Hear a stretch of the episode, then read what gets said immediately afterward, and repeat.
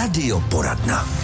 Jak už jsme avizovali, dnešním hostem v radioporadně je ředitel České informační agentury životního prostředí CENIA Miroslav Havránek. Dobrý den, vítejte Dobrý den. u nás.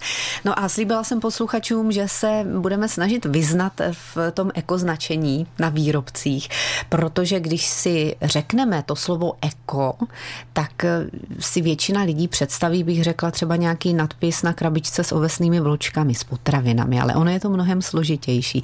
Začněme spíš tím, čím vy se konkrétně zabýváte.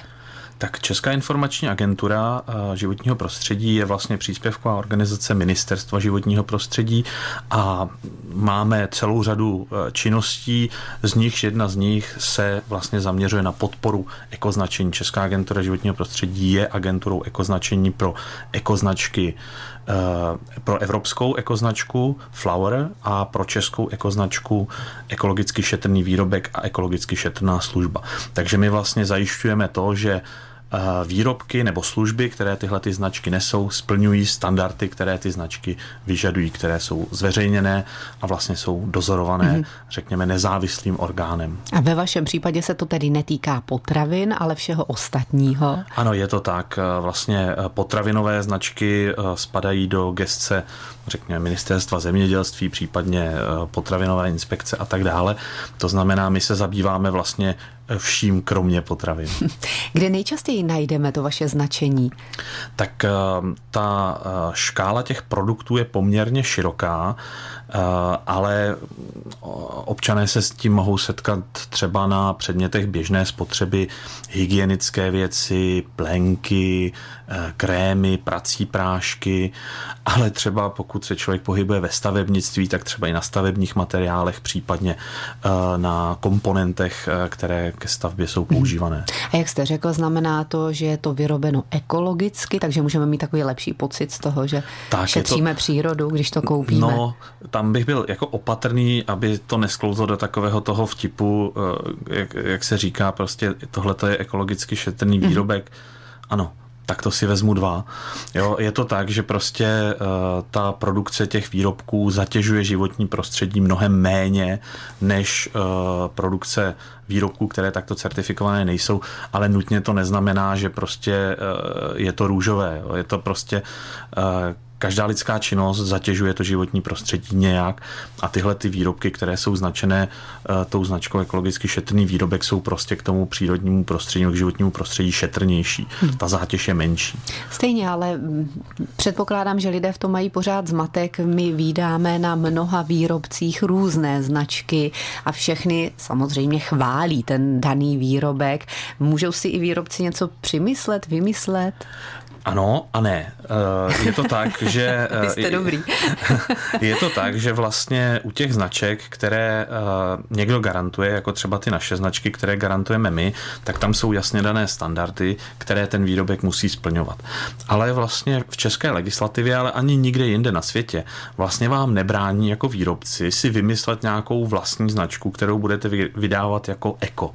Proto třeba my teď děláme na naše ekoznačení kampaň, vlastně náš rozhovor je mm-hmm. součástí této ano. kampaně. A, a my říkáme, že tohle je vlastně jediná ekologická značka, kterou garantuje stát. Protože vlastně vy, když budete vyrábět, řeknu, mídlo, vyrobíte si uh, značku, kterou nazvete moje ekologické mídlo nebo ekologické mídlo, tak vlastně je to název vaší značky, nikdo vám nemůže a nikdo vám vlastně nekouká pod ruce, co ta značka opravdu obsahuje.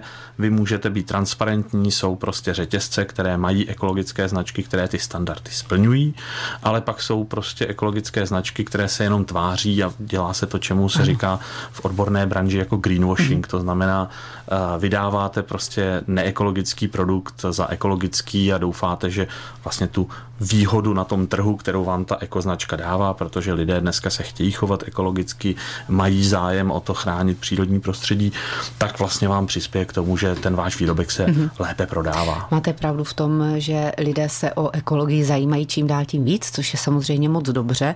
My si za chvíli řekneme, protože jsme v rádiu, takže sice máme tady webkamery, tak jestli někde máte to logo někde na obrázku, můžeme ukázat, a nebo V tom lepším případě, protože jsme rozhlas, tak ho popíšeme.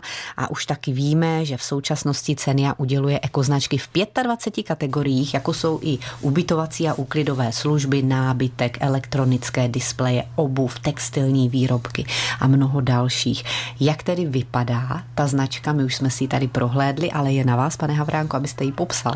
Tak ta značka, řekněme nějaká grafická identita, ta evropská eh, značka, ta je, je to taková kytička, kde vlastně evropské hvězdy tvoří korunu, té, nebo uh, okvětní lístky té kytičky a je to ekologická značka, která je platná po celé Evropské unii. Uh, v České republice se prodává řada výrobků s touto značkou, která nebyla udělená v České republice a zároveň my třeba certifikujeme výrobky firem, um, které jdou na evropský trh a třeba u nás ani neprodávají nebo mají ten trh minoritní. Mm-hmm. Výhoda téhle té značky je, že prostě je platná po celé Evropské unii. Ta česká značka, eh, ta národní, ekologicky šetrný výrobek, ekologicky šetrná služba, je takové vlastně zelené Ečko, kde eh, prostřední část toho Ečka tvoří lipový lístek, eh, národní strom a vlastně v okolo toho Ečka je napsáno buď to ekologicky šetrný výrobek nebo ekologicky šetrná služba. Tak má tu zelenou barvu na bílém podkladě, takové kolečko a určitě jste to viděli na výrobcích, protože já když to tady takhle vidím na počítači, tak už je mi to jasné. Známe ten znak. Třeba i z dětských plínek, že? Tam se vyskytuje poměrně často. Uh, neřekl bych, jestli je to často, ale protože uh, ta nabídka těch třeba dětských plen je jako v současné době velmi široká. Tady už je pár let, co mm. děti, co potřebují plíny, nemám, ale pamatuju si to před těma eh, sedmi, osmi lety, že no, prostě ano, bylo a to právě, že tady, tady je obrovské povídání o tom, jestli je to ekologické či ne, což samozřejmě uh, není, že? Zase, tak jako uh, prostě, jak jsem říkal na začátku, jo, každá naše činnost působí nějakou zátěž toho životního prostředí a já bych byl dalek toho říkat uh, prostě maminkám, které prostě nestíhají, že musí dělat něco jinak nebo si stěžovat práci. Takže já bych to bral, že to je prostě způsob, jak být k tomu životnímu prostředí šetrnější, než je prostě ten průměr. Jo, mm. když se bavíme třeba mm-hmm. o, o, o jednorázových plenách. Ale prostě ty výrobky, které nesou to značení, tak mají složení, jsou s nás rozkladatelné v průběhu celého životního cyklu. Vlastně zatěžují to životní prostředí méně, než je ten standard. U těch výrobků se bavíme, když bychom si vzali celou produktovou kategorii, třeba právě pleny nebo prací prášky, ano. že ten standard splňuje zhruba okolo 20% jakoby těch nejlepších, ekologicky nejšetrnějších výrobků z celé té produktové kategorie. Mm-hmm. To znamená, že vy, když si kupujete výrobek označený touto značkou, tak to znamená, že si kupujete takový, jako řeknu to trošku jako elitnější výrobek, eh, nebo naopak, když jste držitelem té ekoznačky, tak prostě patříte do takového exkluzivního klubu eh, prostě výrobců, kterých zase není tolik. No, pane řediteli, ale těch značek je takové množství, jak je vybíráte? Že si řeknete, tak vybereme ten, ten, ten produkt a jdeme to proskoumat, jestli je to nebo není ekologické. Takhle to samozřejmě nefunguje, protože to by bylo, to by bylo hrozně, to, by, to, to, to by bylo dobrý, ale potřebovalo by to vlastně samostatnou organizaci, která hmm. by tohle to řešila. Ne, ne, ne, to funguje přesně obráceně. To znamená, výrobce má zájem na certifikaci toho výrobku, protože v tom vidí marketingový potenciál, protože to je filozofie firmy. Celá řada firm má dneska vlastně to, čemu se říká eh, sociálně odpovědné nebo sociálně ekologicky odpovědné chování. To znamená, mají to jako svoji firemní kulturu, že jejich výrobky zatěžují životní prostředí méně a tyto firmy se na nás obrátí, projdou si certifikačním procesem a na konci toho procesu vlastně obdrží eh, eh, certifikát, který je opravňuje k tomu používat tu značku na svých výrobcích, na obalech svých výrobků, teda těch konkrétních produktů, Rozumím. které prošly mm-hmm. tou certifikací. A je těch výrobců dost? A i třeba tady u nás v České republice? Uh, Právě, že není, hmm. proto, uh, proto vlastně děláme tuhle tu kampaň, abychom zvýšili povědomí jak u spotřebitelů, tak vlastně u výrobců, protože uh, s toho, jak vidíme, že ta certifikace probíhá v okolních zemích a byť prostě řešíme otázky v České republice, že zboží dvojí kvality a tak dále, reálně je celá řada výrobků, které se tady vyrábí a na to ekoznačení svým složením, svým výrobním procesem dosáhnou. Jenom prostě to povědomí je relativně malé a vlastně ti výrobci si po těch ekoznačkách nešahnou protože prostě třeba ani neví, že by mohli. No tak u, tak. Nás, u nás tady v našem kraji je mnoho takových malých firm, podniků, které by třeba mohly mít zájem, tak uvidíme, jestli se vám někdo přihlásí. Ve studiu Českého rozhlasu Pardubice je stále ředitel České informační agentury životního prostředí Cenia Miroslav Havránek a stále si povídáme o ekoznačení. Už víme, jak vypadá ta ekoznačka a nemluvíme tady výjimečně tedy o potravinách, ale třeba o plínkách, o další drogerii, o nábytku, o elektronických nějakých věcech, obuvy dokonce, textilních výrobcích a tak dále a tak dále.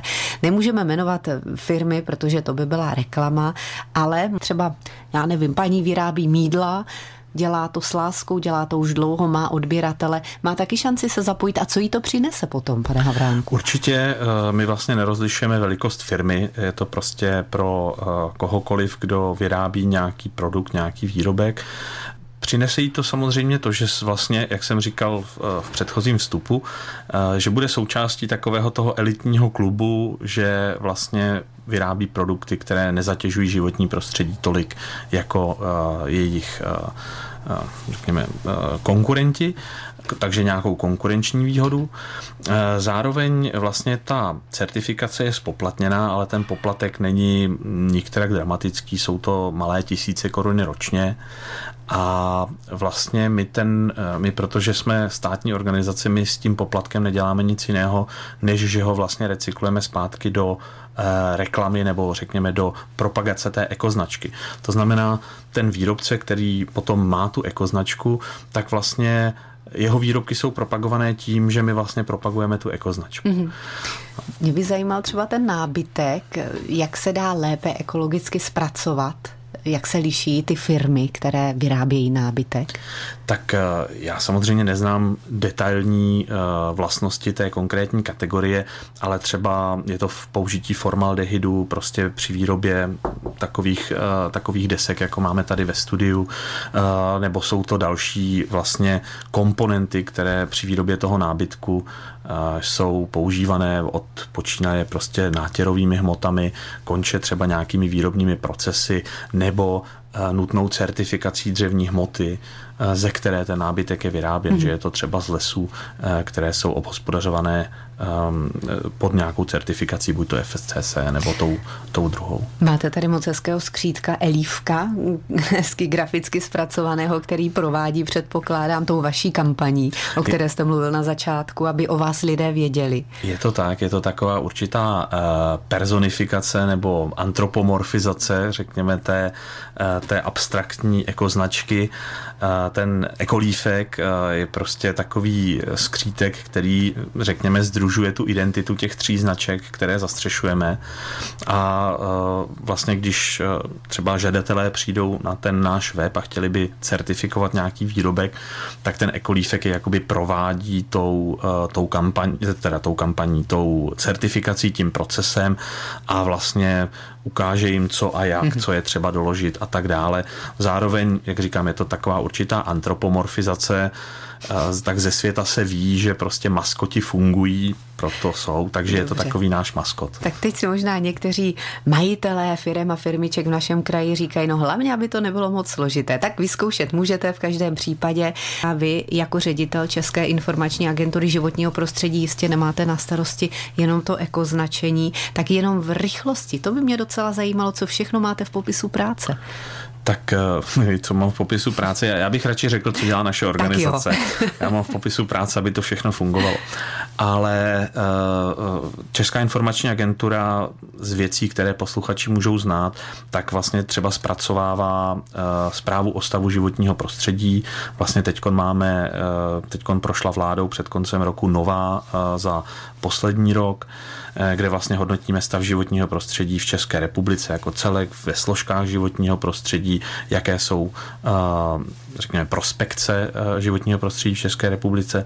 Zároveň komplementárně k tomu vydáváme krajské zprávy životního prostředí a k tomu vlastně i datové ročenky.